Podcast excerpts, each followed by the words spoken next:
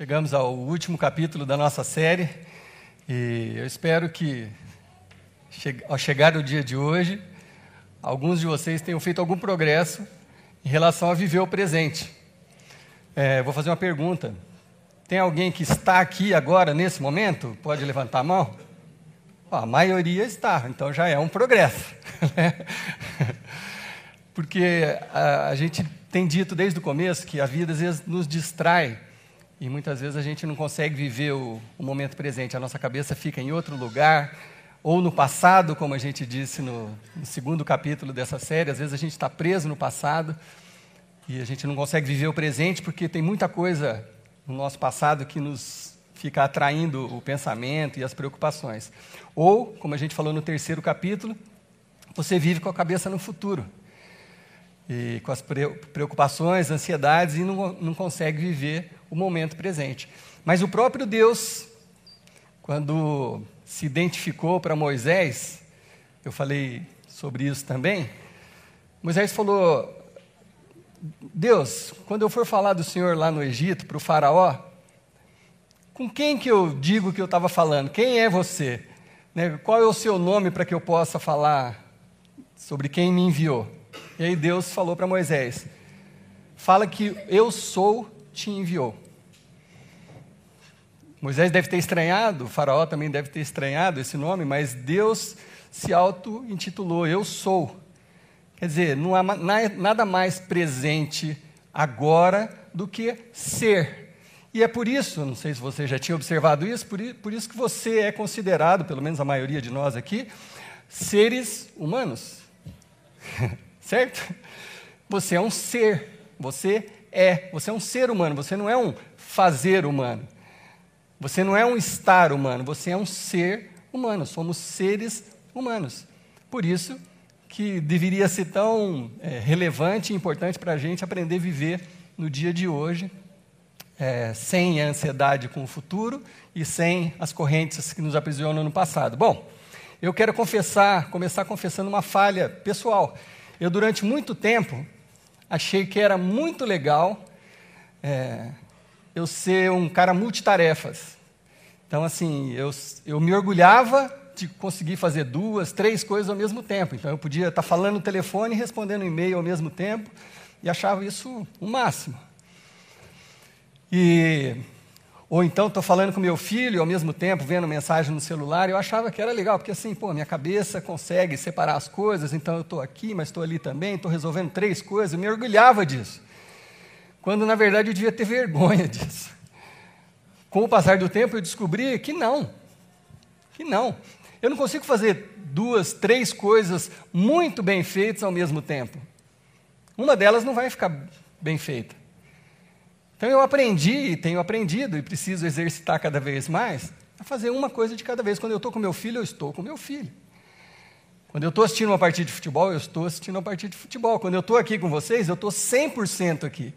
Minha cabeça está exatamente aqui com vocês. Eu não estou pensando em outra coisa senão compartilhar da melhor forma que eu puder essas verdades bíblicas.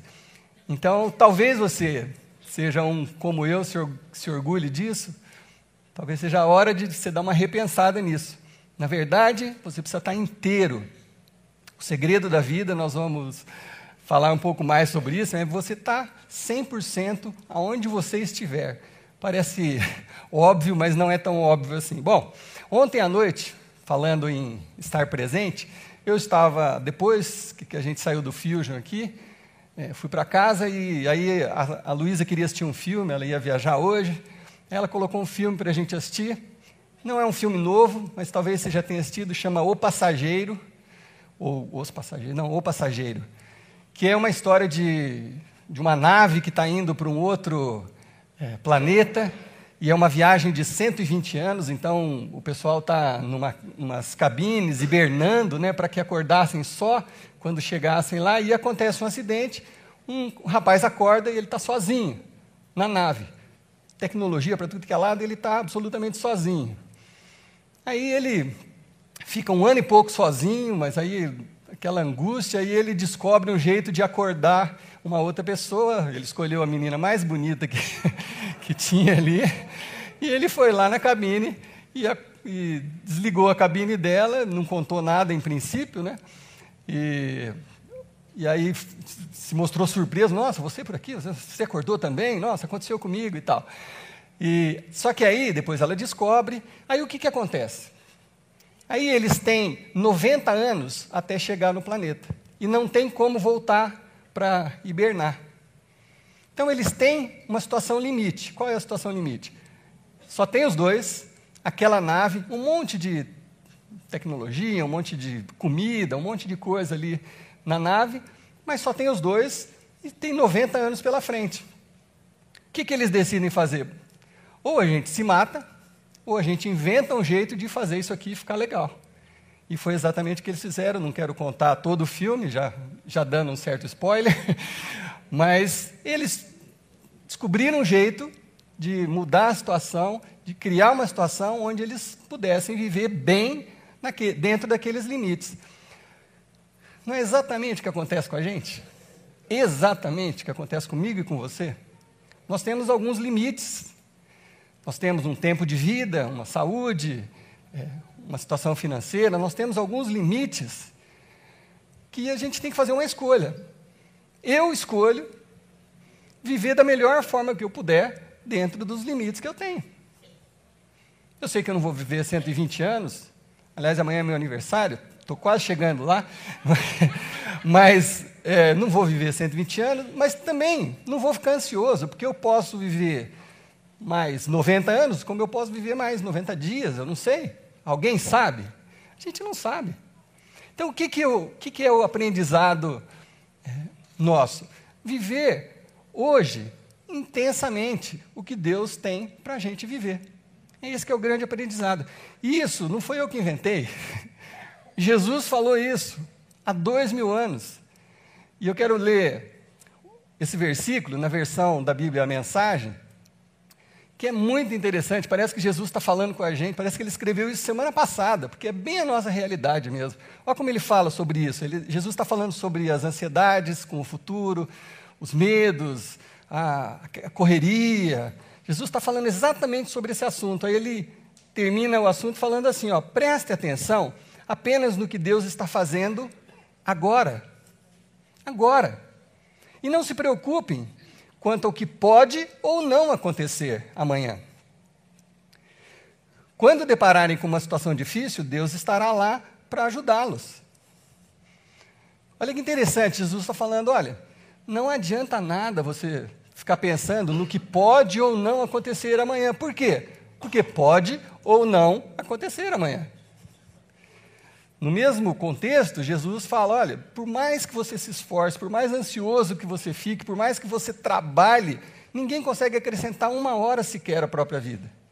Então não vale a pena se enlouquecer atrás de correrias, de, de ansiedades, de pensamentos no futuro, e não aproveitar o que está acontecendo agora, porque ninguém sabe o futuro. Bom, o que eu vejo, a dificuldade de muitas pessoas, principalmente as pessoas que eu, que eu atendo, que eu converso, o que eu vejo, a dificuldade das pessoas é que assim, elas olham para a própria vida e acham muito difícil é, mudar o estilo de vida e passar a viver o hoje. Por quê? Porque todo mundo, ou muito, ou a maioria das pessoas que pelo menos eu atendo, elas olham para toda a situação da vida delas e acham tudo tão complicado que elas ficam paralisadas.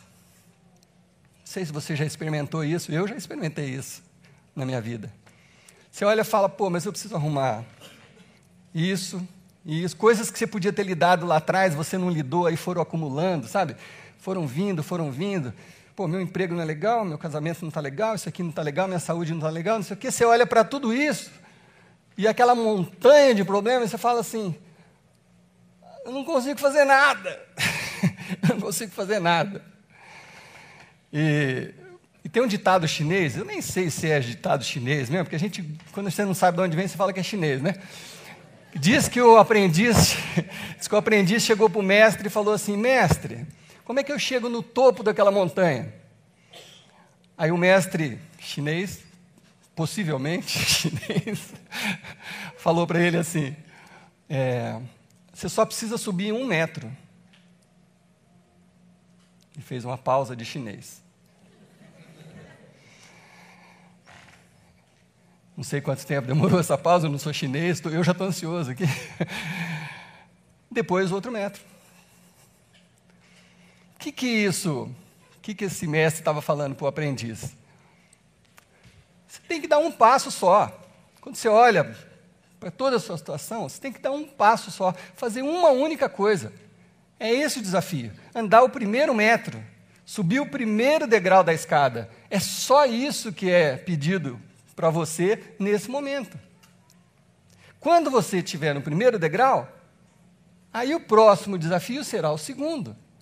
Mas se você ficar olhando para tudo como um, um monstro, uma montanha na sua frente, você não vai conseguir sair do lugar, você vai ficar paralisado.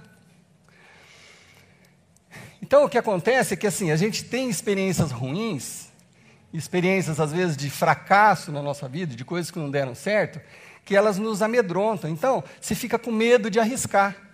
Você fica com medo de tentar de novo. Você fala, ah, isso aqui eu já não vou mexer mais. É o que eu tenho falado aqui desde o primeiro dia. A gente tem a sensação que às vezes o, o mundo está pronto, é uma engrenagem que você tem que se encaixar, quando na verdade não. Deus nos criou para que a gente continuasse criando. Então tudo está em aberto, todas as possibilidades ainda estão à nossa frente. Mas por causa dos fracassos, as pessoas às vezes se encolhem. Ah, já tentei uma vez isso aqui, tentei aquilo ali, não deu certo, não vou mais mexer com isso. Aí vai acumulando os problemas. Então eu quero dizer para você uma coisa, que os nossos fracassos são sempre superestimados. Mas fracassar não é o fim.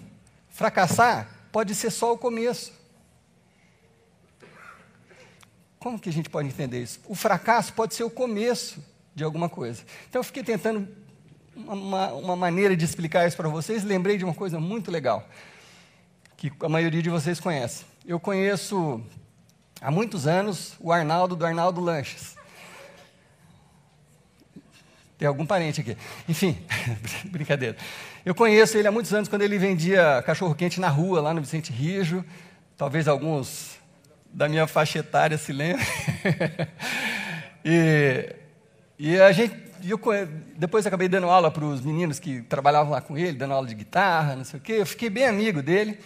E eu era um que falava para ele, Arnaldo, pô, por que, que você não abre um lugar, cara? Por que, que você não monta um, uma lanchonete? Meu, já, tá, já não cabe mais carro aqui nessa rua, né? E ele sempre me falava assim, não, calma, calma. Até o dia que ele me falou, ele falou, você sabe por que, que eu não tenho pressa? Porque eu já fracassei, eu já abri uma lanchonete. Tinha um, eu vendi um monte de lanche, não deu certo, eu quebrei, fiquei endividado, por isso que eu estou aqui. Então, quando eu estiver pronto para o próximo passo, dessa vez eu vou fazer direito. E aí vocês conhecem a história do Arnaldo. Abriu lá o primeiro lugar, daí o próximo passo foi começar um delivery, depois abriu um outro lugar. Hoje o Arnaldo é um dos empresários da área mais bem-sucedidos em Londrina. Então, às vezes a gente superestima o fracasso, você acha que é porque você fracassou em alguma coisa, aquilo ali colocou um ponto final. E não é verdade. Às vezes o fracasso é só o começo de uma nova caminhada, porque tudo é arriscado. É arriscado você tentar alguma coisa, é arriscado você tentar melhorar o seu casamento, é arriscado você tentar um novo emprego. Tudo é arriscado. Mas pensa bem, é arriscado ficar parado no mesmo lugar imaginando o que poderia ser se você tivesse tentado. Pode ser que você grave uma música e ninguém queira ouvir a sua música, e aí aquilo ali se torna um fracasso para você. Mas se você não gravar aquela música, talvez você passe a vida inteira, ah, e se eu tivesse, e se eu fizesse, e isso não existe, porque você não fez. Então, o risco está nos, do, nos dois lugares. Então, às vezes, tomar cor, coragem para tentar o que ainda não foi tentado pode ser menos arriscado do que ficar parado no mesmo lugar. Às vezes, tomar coragem para fazer o que ainda não foi tentado pode ser menos arriscado do que ficar parado no mesmo lugar. Então, nosso desafio qual é? Dar o primeiro passo. Casamento, finanças, trabalho, relacionamentos, servir a Deus, é, ter paz com Deus, ter paz com o próximo, aonde for que, que área, alguma área da sua vida esteja comprometida ou te dando tristeza, ou te impedindo de viver o presente. Pedir perdão. ser perdoado, perdoar alguém, qual que é o passo que está na sua frente, que é, precisa ser o primeiro que você ainda não deu? E para conforto nosso, quero ler um versículo lá de Isaías, que o próprio Deus diz assim: olha, se você tentar, deixa eu te falar uma coisa, não tenha medo, pois eu estou com você, eu sou seu Deus. Eu não estou seu Deus, eu sou seu Deus. Eu o fortalecerei e o ajudarei. Eu o segurarei com a minha mão direita. Isso não traz um conforto para a gente que crê em Deus? Deus nos desafiou lá no Éden a continuar criando. O mundo não está pronto. Vai à frente, cria, desenvolve. É o próprio Deus nos incentivando. Ele está falando: olha, eu estarei com você. Eu estarei com você, eu estarei segurando a sua mão. Então, qual que é o seu desafio? Qual que é o seu objetivo? Qual que é o seu próximo passo? O que, que é que você precisa fazer para que você possa viver intensamente o hoje? Então, o que, que acontece também nessa área com muitos de nós? Às vezes, a gente quer que o primeiro passo já seja glorioso. glorioso. Não, eu não vou, não vou começar num emprego que, que vai me pagar X. Pô, eu sei que eu mereço muito mais do que aquilo. Então vou, vou continuar aqui aguardando, desempregado, mas vou continuar aguardando uma, uma oportunidade do, do meu tamanho, que faça jus onde eu seja reconhecido. Então, às vezes você fica querendo que o seu primeiro passo seja o quinto. você já quer pular do primeiro para o quinto degrau. Quando na real, quando na verdade, a vida não é assim. Uma pessoa, uma pessoa que faz bem uma coisa, ela faz bem todas as coisas. E essa uma coisa não tem tamanho. Está difícil de entender? Deixa eu te explicar de uma forma. É, todo mundo aqui, ou a maioria de vocês, deve conhecer a história de Davi e Golias, certo? Sim ou não? Sim. Ótimo.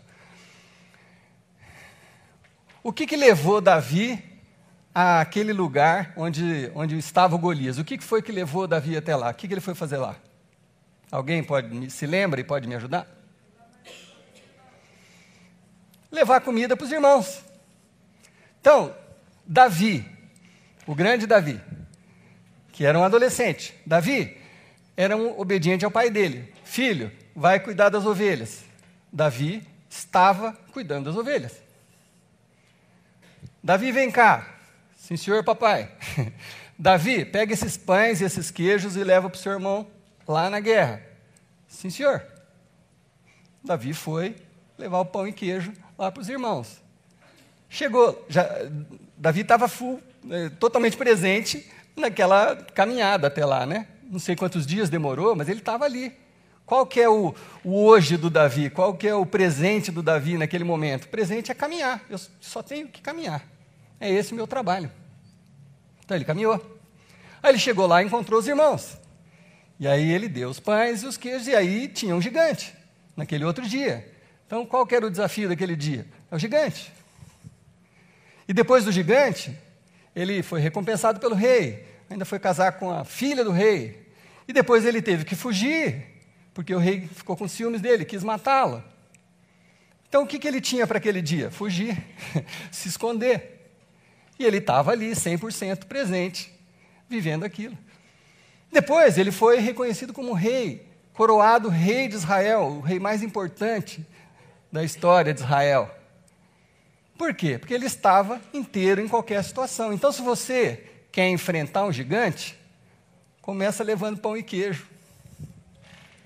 Entende? Entende? Quem faz uma coisa bem feita, faz tudo bem feito.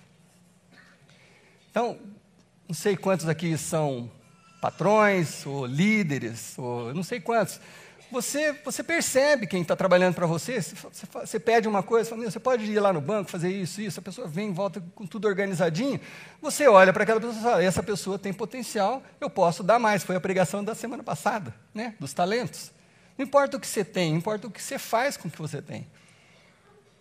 Então é muito importante a gente aprender essa lição. Então, o que, que é que você tem para hoje? Qual que é o seu desafio hoje? Qual que é o seu primeiro passo hoje?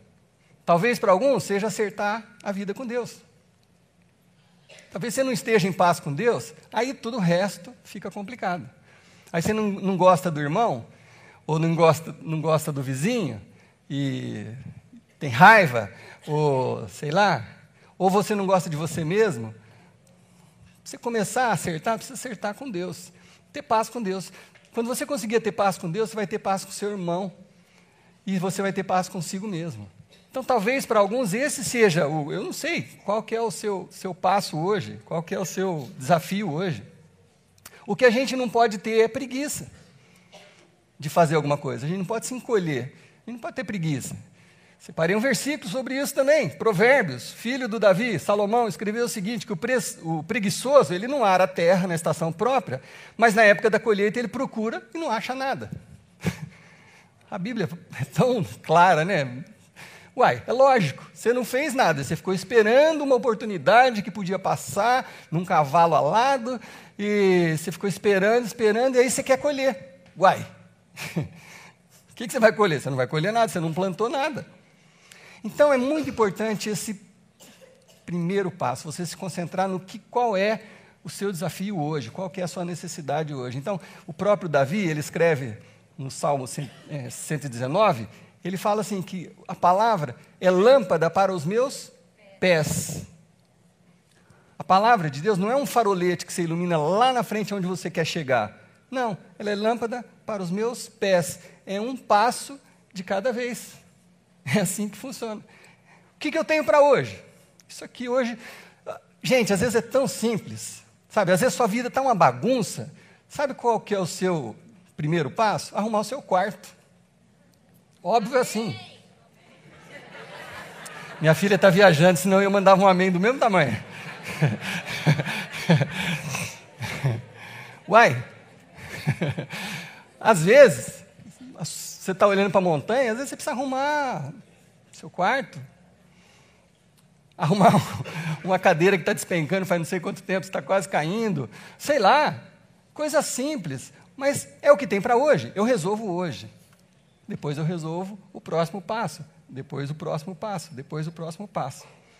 Então, se você entender isso, você vai entender que existe um segredo para a felicidade, que consiste em ter paz com Deus, ter paz consigo mesmo, ter paz com o próximo e assim viver um dia de cada vez. Vou contar uma história para vocês aqui. Em 2003, eu recebi um telefonema de um de um amigo meu, Ronaldo Bezerra, que ele hoje é líder da Comunidade da Graça lá em São Paulo, e é o pastor líder lá da, da sede da Comunidade da Graça. Ele é filho do Carlos Alberto, que é o fundador, junto com o pastor Ademar, etc. Em 2003, o, ele era um dos pastores da comunidade e era um cantor, e, e eu tinha produzido ali, em 2003, tinha produzido quatro CDs dele. Aí ele me ligou, falou, Paulo, que você vai fazer em, em março? Eu falei, continuar trabalhando. Ele falou, então, tem uma viagem para a gente fazer juntos. Eu fui convidado para ir tocar no Japão, mas não dá para ir com a banda inteira. Eu queria ir com você, nós dois. Você leva a sua guitarra, a gente leva uns tracks lá, a gente faz umas apresentações. Você, você topa? Eu estava casado, recém-casado, a Luísa tinha três aninhos. Falei com a Kelly, era uma boa. Falei, lógico, Vamos. Aí, enquanto a gente cuidava da documentação, vocês vão entender por que, eu estou contando tudo isso. É, enquanto eu fazia a documentação dessa viagem para o Japão, ele liga de novo e fala: Olha, a gente vai voltar do Japão, vamos ficar 17 dias lá, a gente vai voltar, ficar 5 dias aqui e vai para os Estados Unidos. Você topa? Topo. Pagando bem, que mal tem. é, topo, né? E a gente ia juntos, a gente é amigo e tudo, muito legal. Bom, Aí fui para o Japão e já tive algumas surpresas lá na imigração, né? Porque eu, eu falava um inglês melhor do que o Ronaldo, aí fui conversar com o japonês com um inglês horroroso e eu tentando explicar o que, a gente ia fazer lá, falei, olha, o Ronaldo é pastor, eu sou produtor musical, a gente vem aqui, a gente vai se apresentar em umas igrejas, não sei o quê, não sei o quê. E o japonês com um inglês horroroso, aí não respondeu, não respondeu, aí mandou a gente para uma salinha. Aí nós ficamos lá numa salinha, 45 minutos sem acontecer nada. Salinha pequena, dois computadores, dois japoneses de costa para a gente, a gente ali quieto. Falei, Ronaldo, o que aconteceu? Falei, tinha alguma coisa na sua mala, né? a gente não sabia o que estava acontecendo. 45 minutos depois, um japonês com um inglês horroroso também vira para mim e fala: é, qual que é o telefone do, do, do, pessoal que vai receber vocês? Aí eu passei o telefone. Aí o cara liga, num, num japonês que eu não entendi nada. E aí ficamos uma hora e meia ali, e a gente estava ali, uma hora e meia.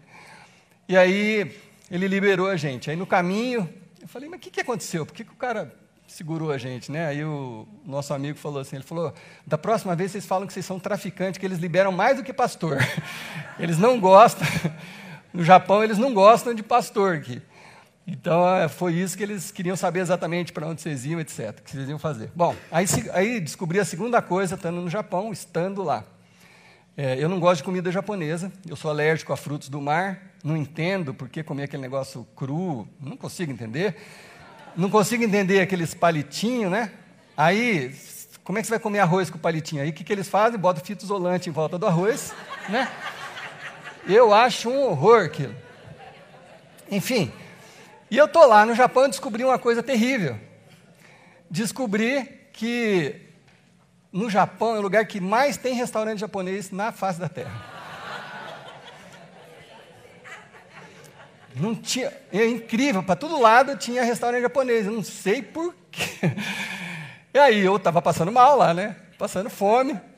Até um dia eu vi um lugarzinho laranjado, com um negócio amarelo. Eu falei, e aquele, o que, que é aquilo ali? Ah, aquele ali é um restaurante chamado McDonald's, que tem aqui em Londrina, né? Só que aqui chama McDonald's, lá chama McDonald's. Aí eu achei um lugar onde eu podia comer e não morrer de fome. Enfim, ficamos, ficamos 17 dias no Japão, intensamente ali, viajando e tocando. Tem mais histórias engraçadas, mas outro dia eu conto. Aí, dali, voltei para Londrina, vocês não, não, não percam a paciência que vocês vão entender o ponto depois. Voltei para Londrina, fiquei quatro dias praticamente, já viajei de novo, mais 15 dias fora. Aí fui para a região de Boston ali. Aí meu sonho era conhecer Nova York. Aí acabou a, as apresentações, fui para Nova York, fiquei cinco dias lá em Nova York. Nossa! Agora eu estou no centro do planeta, né? Parece que Nova York tem uma energia assim, um negócio impressionante. E eu, era meu sonho. Aí eu estava lá. Fui nos lugares onde os músicos que eu admirava tocavam. E o Birdland, que é um barzinho que levou esse nome por causa do Charlie Parker, que é um cara que da história do jazz, etc. Enfim, fui num, num outro lugar ver um.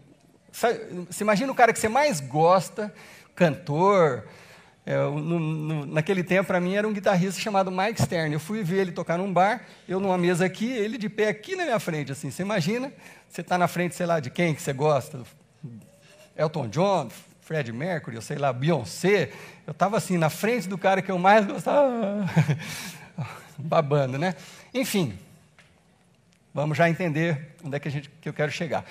Voltei de Nova York, feliz da vida, pô, Nova York, estava lá, totalmente presente, cada momento que eu estava ali. Cheguei em Londrina, no aeroporto, a Kelly foi me buscar com a Luísa no colo, morrendo de saudade das duas. Aí beijei a Kellen, a hora que eu fui pegar a Luísa, a Luísa fez assim, ó. Eu falei, não. Por quê? O pai sumiu, 17 dias, apareceu, sumiu de novo. Ela estava confusa, perdidinha, e ela se encolheu, assim, não veio no meu colo. Eu quase, quase tive um troço ali. Mas aí eu entendi, aí a gente foi para casa. E naquela época a Luísa era apaixonada pelas princesas da Disney, e eu tinha comprado um vestidinho para ela da, de uma das princesas. Aí eu cheguei em casa, abri a mala, peguei o vestidinho, aí coloquei uma, uma, um videocassete, porque a gente costumava dançar juntos, né? É, as músicas da Disney, eu me ajoelhava assim e ficava dançando com ela. A gente até tem uma fotinha da Luísa nesse dia.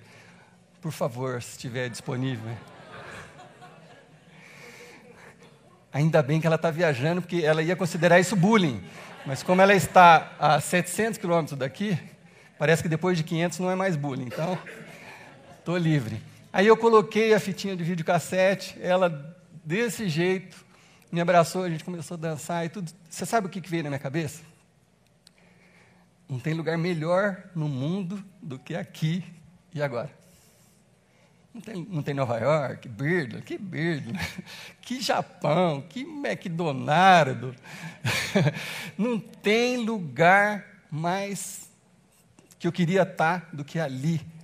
E é tão simples: um vestido de 10 dólares, minha filha, uma televisão, um videocassete, zero luxo, tinha nada. Era o lugar mais precioso, mais valioso, era onde eu queria estar. Então, naquele dia, eu aprendi uma grande lição. Que a vida é feita desses momentos e a gente às vezes deixa eles passar. Às vezes a gente não presta atenção. Às vezes a gente não presta atenção num filho, num amigo, num pai, numa mãe. A gente vai deixando as coisas, a gente fica atrás de coisas grandes. Ah, eu quero ir para o passo número 15. Quando a felicidade está ali. Porque a felicidade nada mais é do que ter paz e tranquilidade para você aproveitar o momento. Isso que é felicidade. Eu creio nisso de todo coração, de todo coração. As coisas a gente sabe que elas não trazem felicidade, elas trazem alegrias, mas elas não trazem felicidade. Felicidade está em ter paz. E aí viver a cada momento como se fosse o único. Porque na verdade é. Viver cada momento como se fosse o único. Porque na verdade é. Nós nunca mais vamos ter isso aqui, ó, esse momento aqui. A hora que acabar aqui a gente for para casa, domingo que vem vai ser outra coisa. Isso que você está vivendo agora, só agora. Quando você sair daqui, for para o carro com a sua família, é um momento único. Se a gente conseguir aprender a viver nessa perspectiva de paz e tranquilidade, ter paz com Deus, ter paz com o próximo, ter paz com a gente mesmo, a gente descobre o tal segredo da felicidade, eu creio de todo o coração. Quero terminar lendo dois versículos do apóstolo Paulo. Ele fala assim: que eu aprendi o segredo de viver contente em toda e qualquer situação, seja bem alimentado, seja com fome, tendo muito, passando necessidade, eu vivo bem em qualquer situação. Esse é o segredo. Esse é o segredo. Eu, Vou falar para vocês, hoje é domingo, ontem foi sábado. Ontem fez sete anos que minha mãe morreu. Foi sábado, e eu vivi aquilo ontem. Hoje eu estou vivendo aqui, estar tá com vocês, uma grande alegria. Amanhã é meu aniversário, vou ficar triste de novo. Brincadeira. Vou ficar feliz de novo. Uai, a vida é cheia desses altos e baixos.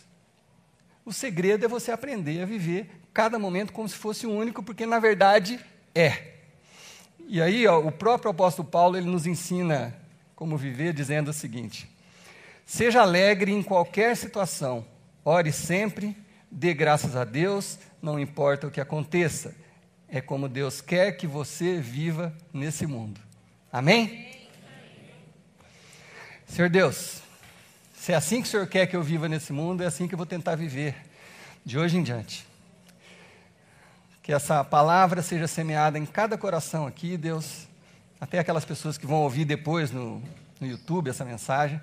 Que a tua palavra, Senhor Deus, traga essa, essa sabedoria aos nossos corações, para que a gente possa aprender a viver como o Senhor nos ensinou a viver, tendo paz contigo, paz com o próximo, paz com a gente mesmo, e buscando, Senhor Deus, é, a tua palavra como luz para os nossos pés para que a cada passo o Senhor nos ilumine e, como a gente lê hoje também, que o Senhor possa segurar nossas mãos e nos fortalecer.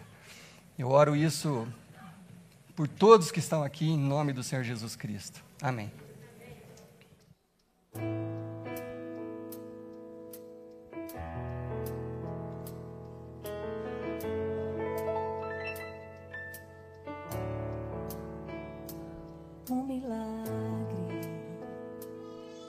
Precisava de um milagre quando os homens não puderam me atender.